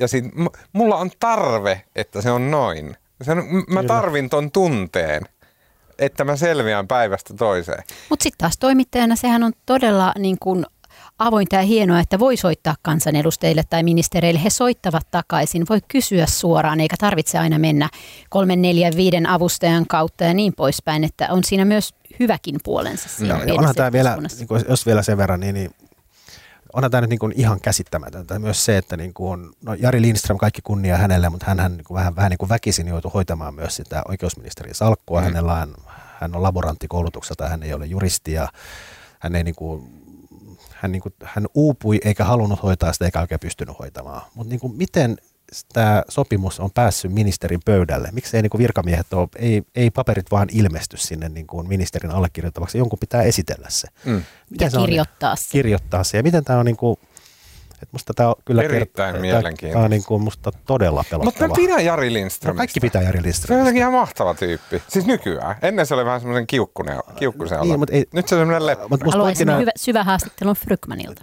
No niin, mutta musta pointtina tässä ei ole Lindström tai Frykman, vaan se, että miten tämmöinen on niin kuin mm. mahdollista. Että musta tässä on jonkinlainen niin kuin systeeminen vika. Mä niin kuin, no mun oikeastaan olennaisin kysymys tässä alkuperäisessä Irak-tapauksessa liittyy siihen, että onkohan tämä ensinnäkin kuinka poikkeuksellista. Ja toissijainen kysymys on se, että onkohan onko tässä kuitenkin vaan kyse siitä, että on olemassa tämmöinen niin kuin dynaaminen kaksikko Frykman ja irakilainen kenraali, jolla on varmasti joku nimi, jota mä en tiedä. Ja he on sitten keksinyt jonkun tämmöisen kuvion ja lähteneet sille vaan esittelemään sitä ilman, että kukaan on ottanut heitä mitenkään todesta. Et onko se, jos tämä on se kuvio, niin sitten se kuulostaa siltä, että se ei niin kuin tahraa tavallaan meidän päättäviä Mutta onhan elimiä. se ollut sisäministeri Mykkäsen pöydällä se asia. On ja pari kertaa, pari kolmekin se... kertaa ollaan t- t- soiteltu ja tavattu. Niin, niin mutta et onko se semmoinen, niin kun, onko se synti niin kun sitten poliitikkojen puolelta, että soitellaan ja tavataan? Tarkoittaako se mitään? Tarkoittaako se, että he on ottaneet vakavasti tällaisen ää, niin kun tarjottelun? Siihen tarjoukseen ei ole tartuttu, eli on, on arvioitu liian, ilmeisesti liian epämääräiseksi. Systeemi on siis siinä tapauksessa ilmeisesti toiminut, mutta siis keskusteluja on käyty, mitä se sitten tarkoittaakaan useita kertoja. Niin, ja tässä päästään taas, niin kuin Laura sanoi, siihen pienen maan ongelmaan, että musta se on jo niin kuin huolestuttavaa, että tämä asia pääsee etenemään sinne ministerin pöydälle asti, mikä on kumminkin silloin mennyt erinäisten vaiheiden läpi. Mm. No mutta sitten onko siinä sitten kyse tavallaan, niin kuin, että okei, että systeemi on vähän pellesysteemi, vai onko siinä kyse siitä, että, että meillä ei ole enää niin kuin mitään vaihtoehtoja ja tilanne on niin paha, että tällaiset asiat otetaan vakavasti. Siis että tilanne Suomeen luvatta jäävien esimerkiksi irakilaisten suhteen on niin huolestuttava jonkun asiasta tietävän instanssin mukaan, et, ja vaihtoehdot sen korjaamiseksi on niin vähäisiä, että tällainen hähmäinenkin niin kuin Frykman ehdotus on otettu vakavasti. Onko tämä se tilanne? Tulkitseeko mä nyt oikein, että sä ajattelet, että olisi olemassa tällainen jokinlainen oikea oikea prosessi hoitaa tämä asia sillä tavalla, että me todella tiedettäisiin pykälistä, että miten nämä asiat menee. Siis eihän Suomessa koskaan aikaisemmin ole ollut tällaista tilannetta, mm. jossa meillä on tullut kerralla niin montakin tuhatta turvapaikanhakijaa, josta osa on saanut käännytyspäätöksen ja sitten tämä maa, josta hän on tullut, ei ole halunnut oikeastaan ottaa heitä enää vastaan. Mm. mehän ollaan siis ensimmäistä kertaa tilanteessa, ei ole olemassa varmaan askelmerkkejä, miten tämä homma hoidetaan ja, ja se varmaan niin kuin, sehän siitä jutusta paistoi. Että niin, kuinka... Tämä on mun mielestä olennainen kysymys, koska siis ihalla. on päivän selvää, että kukaan poliitikko, joka asioista päättää tai tietää, ei pysty järjestämään lehdistötilaisuutta, jos hän sanoo, että me ollaan absoluuttisesti ihan täysin kusessa. Meillä on tuhansia ja tuhansia ihmisiä, joilla me ei saada millään niitä ulos. Siihen sisältyy valtavia riskejä. Meillä ei ole mitään keinoa. Me ollaan aivan niin kuin, totaalisen kusessa. No kyllä Kukaan mä tuollaisia Mutta ei pysty näin suoraan sanomaan sitä sitä ääneen, mm. koska sitten kaikki on silleen, että okei, no toi tyyppi ei ainakaan osaa hommaansa, että veke ja vaalit on tulossa ja näin. Mutta onko tämä semmoinen niin hiljainen signaali, että me ollaan absoluuttisen kusessa, että paljastuu tämmöisiä niin todella epätoivoisia niin kuin viimeisiä olien korsia, joilla asiaa yritetään ratkaista? En tiedä, pystyykö tuohon vastaamaan, koska eihän toisaalta tähän esitykseen ei tartuttu. Mm. En mä osaa sanoa tuohon mitään. En mäkään, mutta mun mielestä olennainen kysymys siltä. Se on hyvä kysymys. Niin. Mutta mut siis tämä on tyypillisesti ongelma, johon ei ole niinku ratkaisua. Niin. Ei, onko yksikään Euroopan maa löytänyt tähän ratkaisua? Niin. Siis ja käännytyspäätöksen siis... saaneita turvapaikanhakijoita on jäänyt maan alle tuhansia, ellei kymmeniä tuhansia ympäri Eurooppaa, koska vaihtoehto palata kotiin on heille niin karsea. Mm. Ja sitten, tai jostain muusta syystä. Tai jostain muusta Ei kaikki syystä. Niin siitä syystä. Ei jos jälleen kerran voi sanoa Yhdysvalloissa, siellä on ollut kymmeniä vuosia tämä tilanne, jossa on tultu etelärajan yli. Ja tota, siellä ei ole niin kuin, Yhdysvaltain rajavartioston pidätyskeskukset niin ei ole pystynyt niin kuin handlaamaan sitä volyymiä, joten he on otettuaan kiinni ihmiset rajalla, kun he ovat turvapaikkaa, niin heidät on sitten päästetty esimerkiksi 30 päiväksi Yhdysvaltoihin odottamaan sitä tuomarin tuomiota että saavatko he jäädä ja tämän 30 päivän aikana suurin osa heistä on päättänyt, että on parempi elää Pime- pimeässä, pimeässä niin, Yhdysvalloissa hävitä. hävitä, tehdä duunia pimeillä markkinoilla, kuin palata kuuntelemaan se mahdollinen käännytyspäätös. Ja siinähän mm. ihminen tietysti ottaa hirveän riskin, hän saattaa hankkia kodin ja työn ja perheen ja sitten jos joskus poliisi pidäyttää hänet vaikka sen takia, että hänen etuvalonsa on rikki, niin hän lentää rajan yli ja, ja menettää kaiken. Mutta se on riski, minkä miljoonat ihmiset on ollut valmiita ottamaan sen takia, että ne olosuhteet, mistä he on tulleet, on olleet joko niin köyhät tai niin väkivaltaiset. Mm. Ja siihenkään ei ole mitään muuta ratkaisua ennen kuin, ei ole mitään kestävää ratkaisua ennen kuin se Väli-Amerikan tilanne rauhoittuu. Niin. Sitten kysytään, että miten se Niin kuin viime rauhoittuu. podcastissa sanoin, Meksiko, paskamaa, paska kansakunta. Itse asiassa Meksiko ei ole edes tässä se, mistä suurin osa niistä siirtolaista enää tulee, koska Meksikon talouskasvu on ollut viime vuosina. Niin. Niin mä, mä viittasin tällä huumekauppaan. Niin, niin. mutta siis se on, se on Guatemala, El Salvador, Nicaragua, Honduras sieltä linjalta, mistä on taas tullaan niin kuin jo Meksikoonkin pakolaisiksi. Mm. Mm. No onko Suomessa siis, no niin kuin jatkaakseni tuosta, Amerikassahan tässä tilanteessa on, koska se on jatkunut vuosikymmeniä ja näin, se, on niin kuin, se, on, se ei ole rinnasteinen tilanne esimerkiksi Suomen kanssa, mutta siellä on syntynyt ihan erillinen pimeiden töiden markkina, missä käytännössä kaikki paskahommat on ulkoistettu nimenomaan laittomasti maassa oleville niin kuin työntekijöille, jo, jossa on sekä, niin kuin, että heillä voi teettää halvalla, toisekseen heidän oikeuksiaan voi polkea ihan miten haluaa, ei tietenkään kuulu minkään, niin kuin, minkäännäköisen ammattiyhdistysliikkeiden niin kuin, joukkovoimaa. Mitä nyt jenkeisen muutenkaan, että se niin kuin, mutta sitten siitä vastalahjaksi saadaan niin kuin hommat tehtyä ja, ja tota, rahaa ei kulu paljon. Niin, se ei ole ehkä ihan noin mustavalkoista sen takia, kun Yhdysvallat on siirtolaisten perustama maa, joten siellä on aina joka sukupolvessa ollut porukka, joka on tullut sinne laittomasti ja sitten jossain vaiheessa se on, he on saaneet kansalaisuuden riippuen sen vuosikymmenen laista, kuinka nopeasti, kuinka kivuttomasti ja näin. Ja, ja tota, ennen Trumpin aikaahan oli sellainen systeemi, että tietyissä osavaltioissa en nyt muista monta niitä oli, mutta ainakin kymmenkunta on otettu annettuna se, että meillä on tämä luvattomien siirtolaisten joukko, jolloin heille on esimerkiksi annettu ajokortti. Mm. Koska on ajateltu, että ajokortin avulla vaikka olet maassa laittomasti, niin pystyt elättämään itsesi, koska pääset autolla duuniin. Kyllä. Ja mikä on sukua sille, mitä esimerkiksi Helsingissä on käyty keskustelua niin kuin paperit, Juuri näin, terveydenhoidosta. Et kun heitä kuitenkin on, niin, niin eikö ole parempi sitten, että heillä on mahdollisuus elättää itseään tai he saavat terveydenhoidon. Siinä tavallaan lähettään siitä, että täydellistä maailmaa ei ole. Ei ole musta ja valkoista, ei ole tilannetta, jossa nämä luvattomat siirtolaiset koskaan katoaisivat, vaan että se porukka, joka on tullut tänne, niin pystyy huolehtimaan itsestään, koska sitten taas Jenkeissä ei ole sitä sosiaaliturvaa, eikä halutakaan, että he joutuu turvautumaan siihen pienen sosiaaliturvaan, mitä on, joten ajatellaan, että no ne, jotka on, niin hoitakoon sitten hommansa, ajakoon autoa duuniin ja tehköön sitä duunia pienellä palkalla palkalla ja niin kuin lakien ulottumattomissa mm. ja jossain vaiheessa ehkä he voivat sitten hakea. Mm mikä tietenkin heittääkseni pari persopointtia tänne, niin ei siltikään ole millään tavalla järkevää, että on olemassa tämmöinen niin kuin epävirallinen ja pimeänä oleva minkäännäköinen joukko missään maassa. Ja kaikista vähiten Suomessa, jossa niin kuin niitä ihmisiä on muutama tuhat ja heidät voidaan kyllä vaikka kaikki lennättää takaisin tai vaikka Ruotsiin tai ihan sama minne että niin kuin meillä, e, koska tilanne on niin erilainen kuin Amerikassa, niin tämä pystytään vielä jollain tavalla järkevästi hoitamaan täällä, ainakin luulen. Niin, siis Yhdysvalloissahan on 30 miljoonaa niin kuin meksikolais, pelkästään niin. meksikolaistaustaista amerikkalaista, että, että tota, näillä, jotka tulee Etelä-rajan yli, on myös niin kuin yhteisö, mihin mennä ja josta, jossa työllistyä toisin kuin meillä. Mm. Hyvä, mennään eteenpäin. Mennään. Hei, uh, Laura, sä saat kertoa kaikista eniten, mutta mä pohjustan mun eräällä, eräällä mun lempiaiheesta. Eli sillä, että ihmiset ei kerta kaikkea. Jotenkin tämä, tämä maailma on polarisoitunut niin täysin, että kukaan ei ymmärrä toisiaan. Kaikki näkee Twitteristä, että keskustelu on tyystin mahdotonta. Sosiaalisen median niin kun sinne ohjelmoidut rakenteet ohjaa meitä juttelemaan vaan ja laikkailemaan ja tykkäämään ja jakamaan vaan samanmielisten ihmisten tekstejä, kuvia ja näin. Ja, ja tota, eli meillä syntyy ainakin kaksi leiriä, jossa on niin liberaalityypit, sitten toisaalla on niin nationalistis-konservatiivit tyypit, mutta oikeastihan näitä niin kuin kuplia on enemmän ja erityyppisiä kuplia ja näin. Ja tota, yksi äh, mieleen siis silmiinpistävä piirre tässä on se, että dialogin ääriryhmien välillä ei ole oikein millään tavalla mahdollista, tai se ei niin kuin toimi. Se ei, se ei ensinnäkään toimi ja toiseksi se ei niin kuin tapahdu.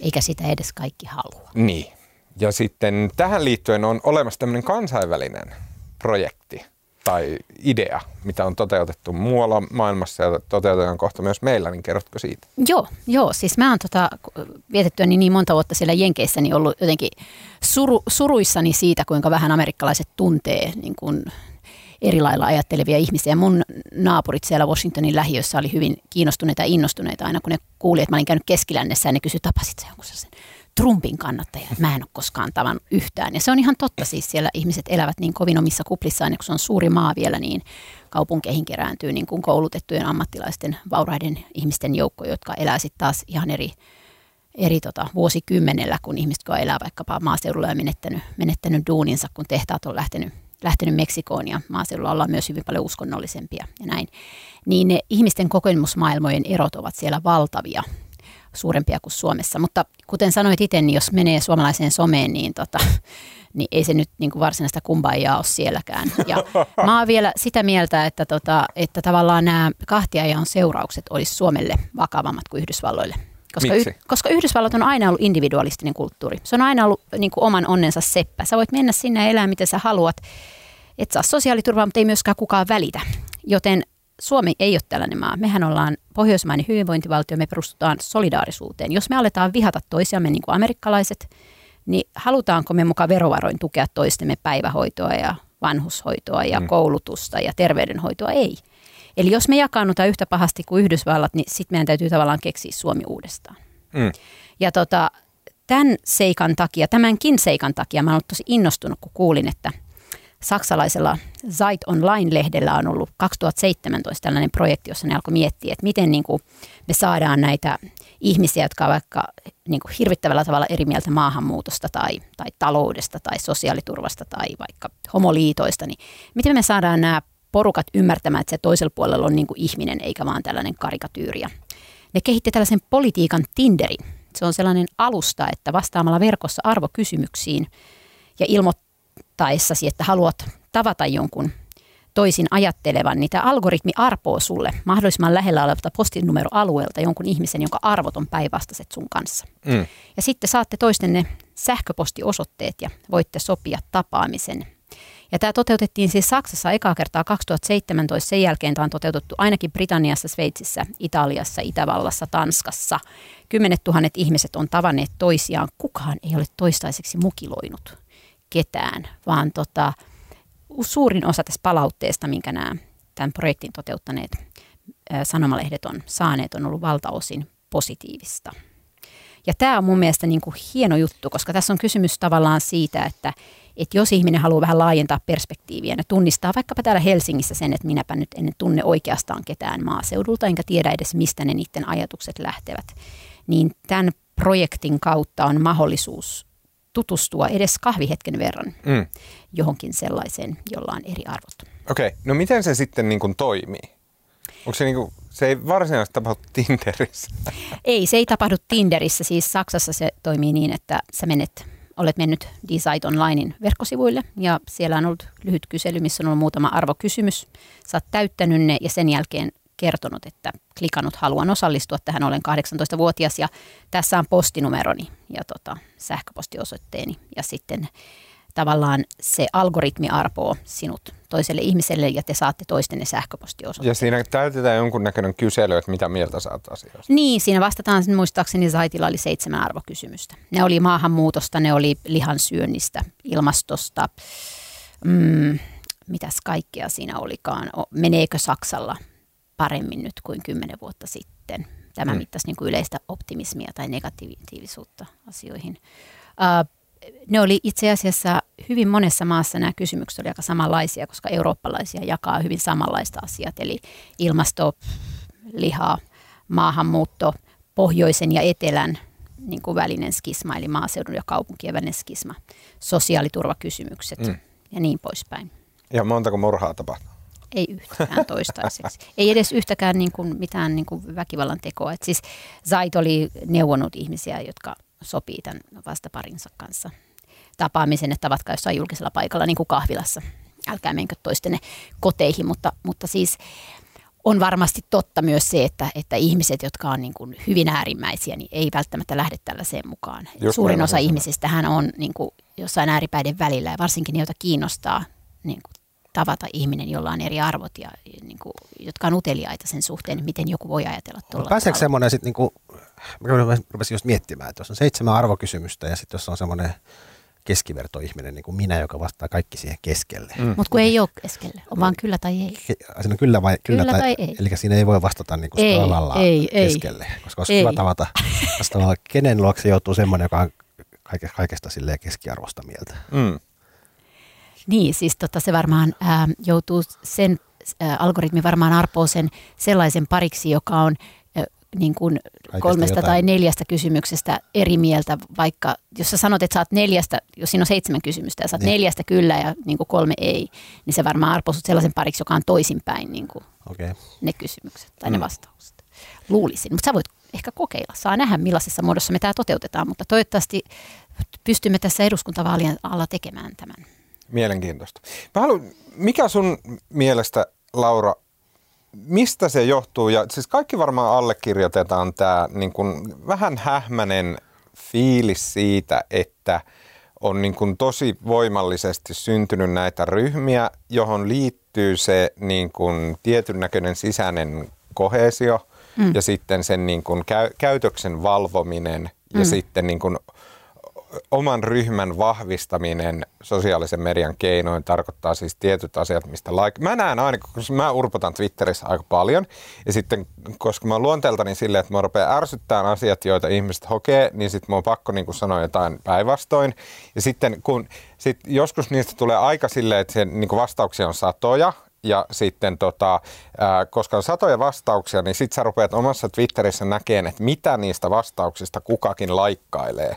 Ja mä siitä tunnistan ihan suoraan, että niin kun, sanotaan vaikka hyvin tämmöiset niin kun helsinkiläiset ää, vihreät vasemmistolaiset ihmiset, niin he käy niin kun, ää, aina silleen ilman ainoatakaan poikkeusta koskaan he käy laikkailemassa vain niistä tota, ää, niin kuin, samanhenkisistä pointeista. Ja se, sehän, se on tilastollisesti, se ei voi pitää paikkaansa, koska tilastollisesti siellä pitäisi olla välillä edes yksi liberaali, joka edes kerran tykkää jostakin, mitä joku muu on sanonut. Ja sitä ei, sitä ei tapahdu, ei koskaan. Ja mitkä on ne, niin kuin, ne pohjimmaiset syyt siihen, että se on mennyt noin, niin kuin, se on jotenkin se on semmoinen rautainen luonnon laki nykyään, että niin kuin, tämä jengi mä laikkailen tästä ja kaikki muut suksikon vittu.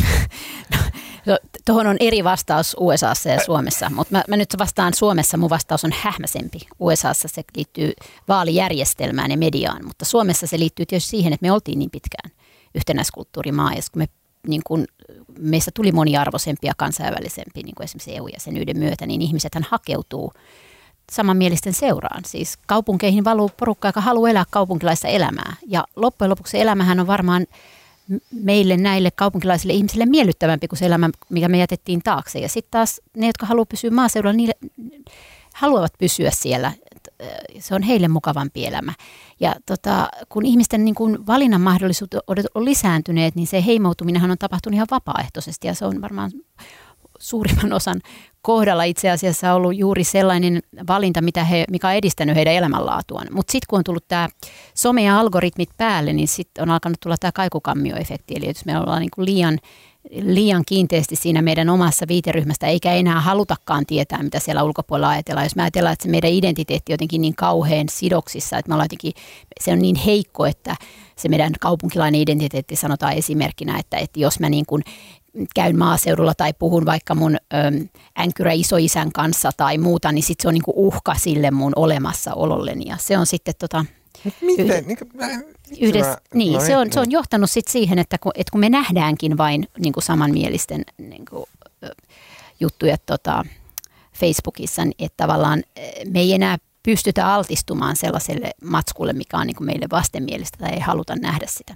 Jenkeissä, jos mä sanon lyhyesti, niin siis siinä on takana tuo vaalijärjestelmä, että kaksi puolueen maassa tai mm, kaksi puolueen järjestelmässä tavallaan niin ne ääripäät korostuu ja se on niin kuin luontevampi. Että Suomihan on niin kuin monipuolueen järjestelmällä, niin me joudutaan tekemään enemmän kompromisseja ja me joudutaan niin kuin ihan hallituksessa ja poliitikkojen tasolla etsimään sellaista, niin kuin, että okei, tämä ei nyt ole mulle ihan okei, mutta jos tämä on 60 prosenttisesti okei, niin tämä on nyt niin kuin mentävä. Ja se mm. pitää tämän me, se pitää meidät, me ollaan muutenkin pienempi maa, meillä on kaikilla niin kuin maaseudulla juuret melkein ja tota, me, me ollaan kaikki parin sukupolven päässä aikamoisesta köyhyydestä vaan, niin se pitää meidät jotenkin myös niin kuin tietoisempana siitä, että on olemassa erilaisia ihmisiä. Mutta kun kaupungistuminen on tapahtunut meillä niin nopeasti, niin musta tuntuu, että just kaupungistuminen on ollut meillä vähän sellainen identiteettiasia, että on niin kuin haluttu, että nyt mä olen tosi kaupunkilla, nyt mä olen tosi punavuorella ja nyt mä todella juosta lattea, koska mun Suomessa varpaat on siellä pöndellä. Kun Suomessa taas... on niin kuin millä tahansa järkevällä mittarilla nolla kaupunkia. Niin, no ehkä toi on just se, minkä takia jotkut haluaa olla epätoivoisesti kaupunkilaisia. Mutta se on naurettavaa. Marko, mä tästä kysyn sulta vielä, koska niin viisas tiedät asioita ja näet ja tunnet ihmisiä. Tämä koko meininki, mistä, aina kun puhutaan somesta, puhutaan tästä. Ja sitten tämä meidän projekti liittyy niin kuin politiikan, niin kuin Tinder liittyy tähän. Mutta näkyykö siellä, niin kuin, siellä, missä on niitä adults in the room, lainatakseni Trumpille, Trumpin henkilökunnan lähettämää kirjettä, niin – näkyykö se siellä, niin kuin politiikan huipulla, siellä, niin kuin, siellä piireissä, missä säkin hengailet päivät pitkät, niin näkyykö se siellä se sama niin kuin iso trendi, mikä näkyy esimerkiksi somessa aivan selvästi? Mä en ihan ymmärtänyt kysymystä, mutta siis... No niin. tota... Siis että sama niin kuin ryhmäytyminen, niin kuin arvojen tiivistyminen tietty, tiettyjen ryhmien ympärille ja siitä niin kuin tiukasti kiinni pitäminen – se oman ryhmän, niin näkyykö se ryhmäytyminen ei, siellä ei, politiikassa? Ei sillä Oletko havainnut no, ei, no, ainakin eduskunnassa, niin kyllä vaikka siellä on, ehkä siellä aikaisemmin edustajat yli puoluerajojen oli ehkä enemmän kavereita tai enemmän hengaili keskenään, mutta kyllä se edelleen tapahtuu. Niin, kyllä siellä niin kun, kyllä se ryhmäytyminen, ne jotenkin se on eduskunta on niin semmoinen irti todellisuudesta oleva fyysinen paikka, että siellä kun ne tyypit on, niin, kyllä ne irtoaa todellisuudesta ja ne kuplaantuu siellä omassa kuplassaan keskenään. Että tota, ja kyllä mun mielestä tämmöinen ihan puoluekentän koko kirjo istuu samoissa pöydissä siellä mm. eduskunnan kuppilassa. Mikä on totta kai äärettömän tervettä. Mutta samaan aikaan, niin kuin mitä nyt nämä moni väistyvä kansanedustaja on valittanut sitä, esimerkiksi täysistuntokeskustelut on, niin kuin, ne on kärjistynyt ja nyt niin kuin tavallaan tavallaan, tavallaan Twitterissä pärjää sillä, jos on, jos on oivaltava ja vitsikäs ja ilkeä. Ja vähän sama on tullut niin kuin niin, esiintyy sille omalle viiteryhmälleen, eikä enää mm. niille ihmisille siellä ympärillä välttämättä. Mm. Mutta tota, joo, ja kyllä mä oon miettinyt tätä paljon, siis musta oli kauhean kiinnostavaa olla Jenkeissä kirjeenvaihtajana just sen takia, kun pääsi reissaamaan niin paljon siellä tota, keskilännessä ja appalakeilla ja mu- muissa paikoissa. Ja mä tajusin myös sen neljä puolen vuoden aikana, että en mä Suomea tunne näin. Että tekisi tosi hyvää mulle myös niin kuin esimerkiksi tutustua Itä- ja Pohjois-Suomeen paremmin. Mä oon kotoisin täältä. Mä oon, tunnen muun Suomen siis lähinnä niin kuin kesälomatkoilta mm. ja tota, muutamat kaveri ympärinsä. Mutta kyllähän mäkin olen niin kuin ihan vapaaehtoisesti kuplautunut Helsinkiin ja, ja niin kuin työmäärän takia toimittajapiireihin ja, ja tota, tavallaan olisi hauskaa joskus saada se sama neljä vuotta aikaa rynnätä ympäri Suomea ja puhua ihmisille, mitä, mitä se Jenkeissä teki, koska se oli tosi opettavaista. Niin, Suomen kirjeenvaihtaja. Niin, ei, niin, mutta oikeasti onhan, onhan se nyt journalistisesti hirveän paljon kiinnostavampaa tavata ihmisiä, jollaisia, joiden perusteluja ei ole koskaan aikaisemmin kuullut, joiden näkökulmaa ei ole ymmärtänyt, kuin ihmisiä, jotka on samanlaisia kuin sinä. Ilman muuta. Okei, okay, hei. Uh, uh, uh, uh. Sitten kun lähdet viikonloppuna – teille tulee esimerkiksi yksi parhaista ystävistänne Turusta käymään luoksenne Hyvinkäälle. Sitten tota, juotte hänen kanssa ehkä muutaman oluen, koska olette olleet tipattomalla kuukauden ja 14 päivää. Niin, niin tota, milläs ystäviänne ja kollegoita ja muita uh, ajattelitte viihdyttää, millä tarinoilla? Pystyy Tuomas kauhean hienosti niin kuin jotenkin itseäsi koskevat faktat sille kääntämään, yleistämään niin kuin koskemaan meitä niin kuin kunterot siellä Hyvinkäällä. Asutko Hyvinkäällä? Asut. No niin. Joo, mä, mä voisin, jos mä aloitan, itse asiassa mulla tässä koko ajan soi puhelin, meillä on, meillä on tänä iltana, mä voisin puhua ilmastosta. Mä oon nyt saanut tämmöisen ilmastoherätyksen, joka johtuu siitä, koska kello 18 tänään on Helsingin Sanomien, Sitran ja WWF ilmastotentti ja meidän pitäisi harjoitella se, tai olisi pitänyt olla viisi minuuttia sitten jo harjoituksissa, Hei, no niin, eli mä lähden no niin. sinne ihan just. Joo. Ja se on tota, Ähm, musta on ollut tosi sinänsä kiehtovaa. Mä en, en ole kauheasti itse asiassa kirjoittanut missään vaiheessa ilmastosta ja nyt tässä on joutunut tenttiä varten vähän perehtymään. Ja onhan se ihan pirun vaikeaa, mutta on se aika kiinnostavaa. Mä tiedän, ja aika tärkeää. Mä pidän edelleen sitä kuivempana mahdollisena aiheena en vähiten Suuta, tärkeänä. Se on, se on, mm. sen ympärillä te, tehty journalismi on siis todella kuivaa. Se on. Uutisprosessit, kaikki ne prosessit se, siellä, no, ne en, on hirveän... No, ne on, se, se, jos sen tavallaan esimerkiksi kytkee, mikä nyt mulle on tämä oma, millä nyt päivittäin teidän kytkee suoraan niin kuin tavallaan poliittisiin päätöksiin, niin onhan tähän nyt on ihan siellä ytimessä. Tässä, siis on, tässä on puhutaan verot, verotuksesta ja, ja, kyllä. verotuksesta ja erilaisista politiikan ihan ydinratkaisusta, koska kaikkihan myös liittyy ympäristöön. Kyllä. Näin. Just se näin. on silti älyttömän kuivaa. Joo. Saanko poistua, koska mua oikeasti hätytellään. Saat poistua. No niin, tsemppiä Kiitos Marko. Uh, Laura, vielä sinä. Niin, no siis jos mun pitäisi suositella jotain mun turkulaiselle ystävälle, joka ei ole nyt tulossa käymään Hyvinkäälle, mutta tota, mä luin todella hienon jutun Ylkkäristä, ylioppilaslehdestä okay. tällä viikolla. Se nimi oli Kaikki ahdistaa vai ahdistaako kaikki? Ja tota, mm. omakohtainen tarina siitä nuoresta milleniaalien ahdistuksesta. Ja se herätti minussa pari ajatusta. Ensinnäkin sen, että ahdistaako oikeasti milleniaaleja enemmän kuin aikaisempia sukupolvia, koska mun mielestä nuoria on ahdistanut aina. Että onko se se sama ahdistus, johon on tullut päälle vaan tällainen niin kuin some- ja Instagram-paineet vielä. Ja se on mm. tehnyt siitä niin kuin jollakin tavalla vielä niin kuin päivittäistä siitä, että mun pitäisi vielä niin kuin näyttää hyvältä ja kaikki kaverit on jossain näyttämässä hyviltä ja mä oon täällä kotona fear of missing out. Vai tota, vai vai vai, ähm, onko tämä onks tää vaan niin kuin uudelleen lämmitelty jokaisen sukupolven ilmiö? Ja mä suosittelen kaikille sitä juttua. Kaikki ahdistaa. Se mä, on hyvä juttu. Ää, tota, mä itse asiassa luin sen saman jutun Joo. alun. Joo. Mä en, en, en saanut luettua sitä loppuun asti. Se on, ähm, se on Elina, mikä tämän kirjoittajan nimi oli? Mä en muista. No, kyllä. Joka tapauksessa se oli äh, hieno esse äh, otsikolla Kaikki ahdistaa tosiaan ylioppilaslehdessä äh, Iida-Sofia Hirvosen kirjoittama. Joo. Ja tota, mutta mä jäin, kans, mä jäin tätä niin kuin, melkein sen ahdistuksen, niin kuin, että onko se nykyajan performatiivisuus tuoko se sitä niin kuin ahdistusta lisää. lisää. Niin. Ja sitten toinen asia, mitä mä kyllä... Asiat ja tunteet ja, niin. ja niin kuin elämän tiedätkö, huippukohdat ja muut, ne on, niin kuin, ne on hyvin esillä. Koko aika niin. somessa, niin onko se se? No siitä on puhuttu paljon, mutta sitten toinen asia, mikä mua on myös vähän Tämä on iso asia, mutta mua, mua, niin kuin mä oon huomannut, että kun täällä Suomessa ihmiset on niin hymyttömiä, meillähän oli pitkään tosi korkeat itsemurhaluvut, onneksi ei enää niin pahat kuin joskus parikymmentä vuotta sitten, mutta mä mietin myös sitä, että kun meillä on kuitenkin niin tämä maailman onnellisin maa ja paras valtio ja parhaat terveyspalvelut ja niin poispäin, niin miksi, miksi juuri meitä ahdistaa niin paljon edelleen? Et eikö meidän pitäisi oikeasti sitten olla, olla niin kuin onnellisia ja vähän näyttää se? Et mua on jäänyt mietityttämään ja ihmetyttämään tämä mielipidetiedustelujen maailman onnellisin kansa ja sitten se tota, sen niin kuin mediasta ja ihmisten puheista tulevan niin kuin valituksen ja ahdistuksen määrä. Siinä on ristiriita, jota mä en ymmärrä. Onko se, onko se todella se, että se kel onni on, niin onnen kätkekö? Niin, Eletäänkö me vielä niin. siinä maailmassa, jossa tavallaan me ollaan oikeasti salaa ihan tyytyväisiä meidän järjestelmään tai meidän maahan, mutta, mutta sitten me ei, me ei niin kuin haluta osoittaa sitä, koska me pelätään, en tiedä, hmm. sitä, että me vaikutetaan niin kuin mut tulee kateellisiksi tai me vaikutaan ylimielisiltä tai liian Mä onnekkailta. väitän, että mm. tähän on olemassa selitys. No. Ja se on, se on hämmästyttävää kyllä geograafinen. Ja, Se johtuu siitä, että äh, kun Suomi on siis viljelyympäristönä aika huono, mm, eli täällä on kylmää, kylmää ja pimeätä, eli tarvitaan isoja, isoja alueita ja isoja peltoja, mitä viljellä. Ja tota, siitä johtuen meille on tullut tämmöinen suhteellisen iso maa niin kuin väestöön nähden, jossa ihmiset asuu etäällä, etäällä toisistaan.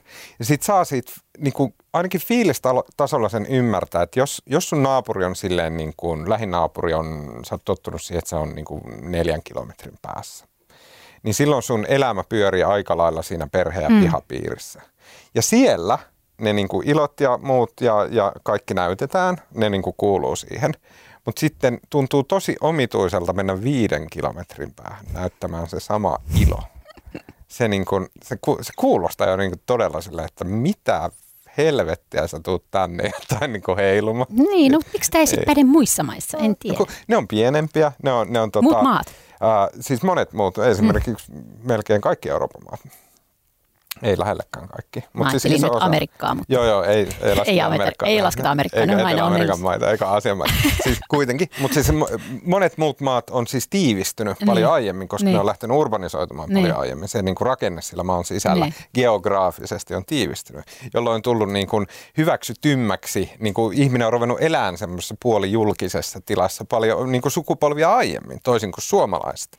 Niin, jotka no toi jo ehkä liittyy tähän- Sitten, sitten oli. Niin. Niin kuin selkeästi, että jokainen asui niin kuin sillä omalla, omalla lämpäreillä. mä en jossa- kuule osta tota. Mä, keksin, mä, mä, ostan, keksin tämän ihan täysin omasta Mä, päästä. os, mä ostan ton suhteessa siihen, miten me ollaan totuttu sosialisoimaan ja niin kuin tervehtimään ja kysymään, miten kuuluu, mitä kuuluu. Mutta mä en osta tota ton onnellisuuden suhteen, koska, koska niin kuin jotenkin se ajatus siitä, että me niin kuin oltaisiin onnellisia yksin siellä mökissämme ja sitten kun me mennään muiden joukkoon, niin sitten me ei voida näyttää sitä, niin se kuulostaa pikkasen. No mutta anyway, e- Niin. ehkä ensi kertaa mennessä me ratkaistaan Ehkä. tämä.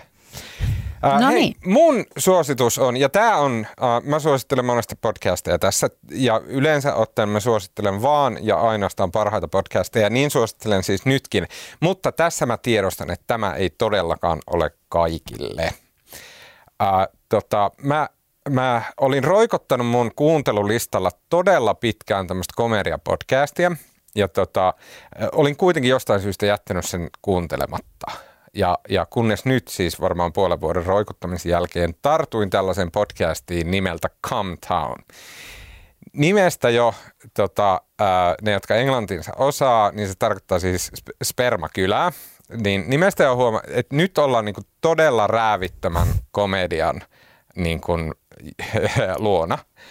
Ja äh, Comtownin äh, yksi niistä koomikoista, ja ne on kaikki stand-up-koomikkoja, jotka siis käy viikon uutisia, niin kuin lässyttelee vaan menemään asioita todella kaoottisesti, heittävät jatkuvalla tykityksellä, ty, tykityksellä todella, todella, todella niin kuin räävitöntä läppää, aivan uskomattoman hyvää läppää mutta todella räävitöntä. Esimerkkinä siitä, että niinku genre on se, että siis yksi niiden podcastin vetäjistä, nimi oli Adam jotain, niin on tällä viikolla joutunut uskomattoman kuseen, koska se oli twiitannut kaikista maailman ihmisistä täysin random läpällä tota, Chelsea Clintonille, joka on siis Bill Clintonin tytär, niin twiitannut tästä, että tämä näyttää rumalta juutalaiselta, joka jälleen kerran sen podcastin kontekstissa se on vaan niin kuin uskomattoman hauska läppä. En mä en kyllä oikein Mä usko tiedän, tota. mä tiedän, joo. Ja käsittämättömästi Chelsea Clinton oli vastannut hänelle, mi- milloin tämä podcast sinkoutui niin semmoisen uskomattoman Twitter-maineeseen. Näin. Tämä ei todellakaan ole kaikille. Se on totaalisesti alusta loppuun materiaalia, mistä varmaan valtaosa ihmisistä niin loukkaantuu ja tulee pahalle mielelle ja suuttuu. Mutta mä, koska mä oon itse myös kirjoittanut komediaa ja, ja, ja niin kuin läppää ja niin kuin ymmärrän, mitä siellä tapahtuu, niin mä pidin heidän podcastia nimeltä Cometown todella tervetulleena vastapainona semmoiselle niin nykyaikaa vaivaavalle hysterialle, teennäisyydelle, holier than thou-ajattelulle ja tämmöiselle. Se on, niin kuin, se on podcast, jossa mikä tahansa on ihan ok nauraa. Uh, kannattaa kuunnella, jos tämän pohjastuksen jälkeen olet itsestä sitä mieltä, että kannattaa kuunnella. Loistavaa. Kiitoksia Tuomas. Kiitoksia äh, Laura äh, ja kiitos kuuntelijoille siinä kaikki tältä viikolta. Leikkauksia äänen meille tekee tällä viikolla Janne Elkki ja tämän podcastin tuottaa minä ja kuullaan taas ensi viikolla.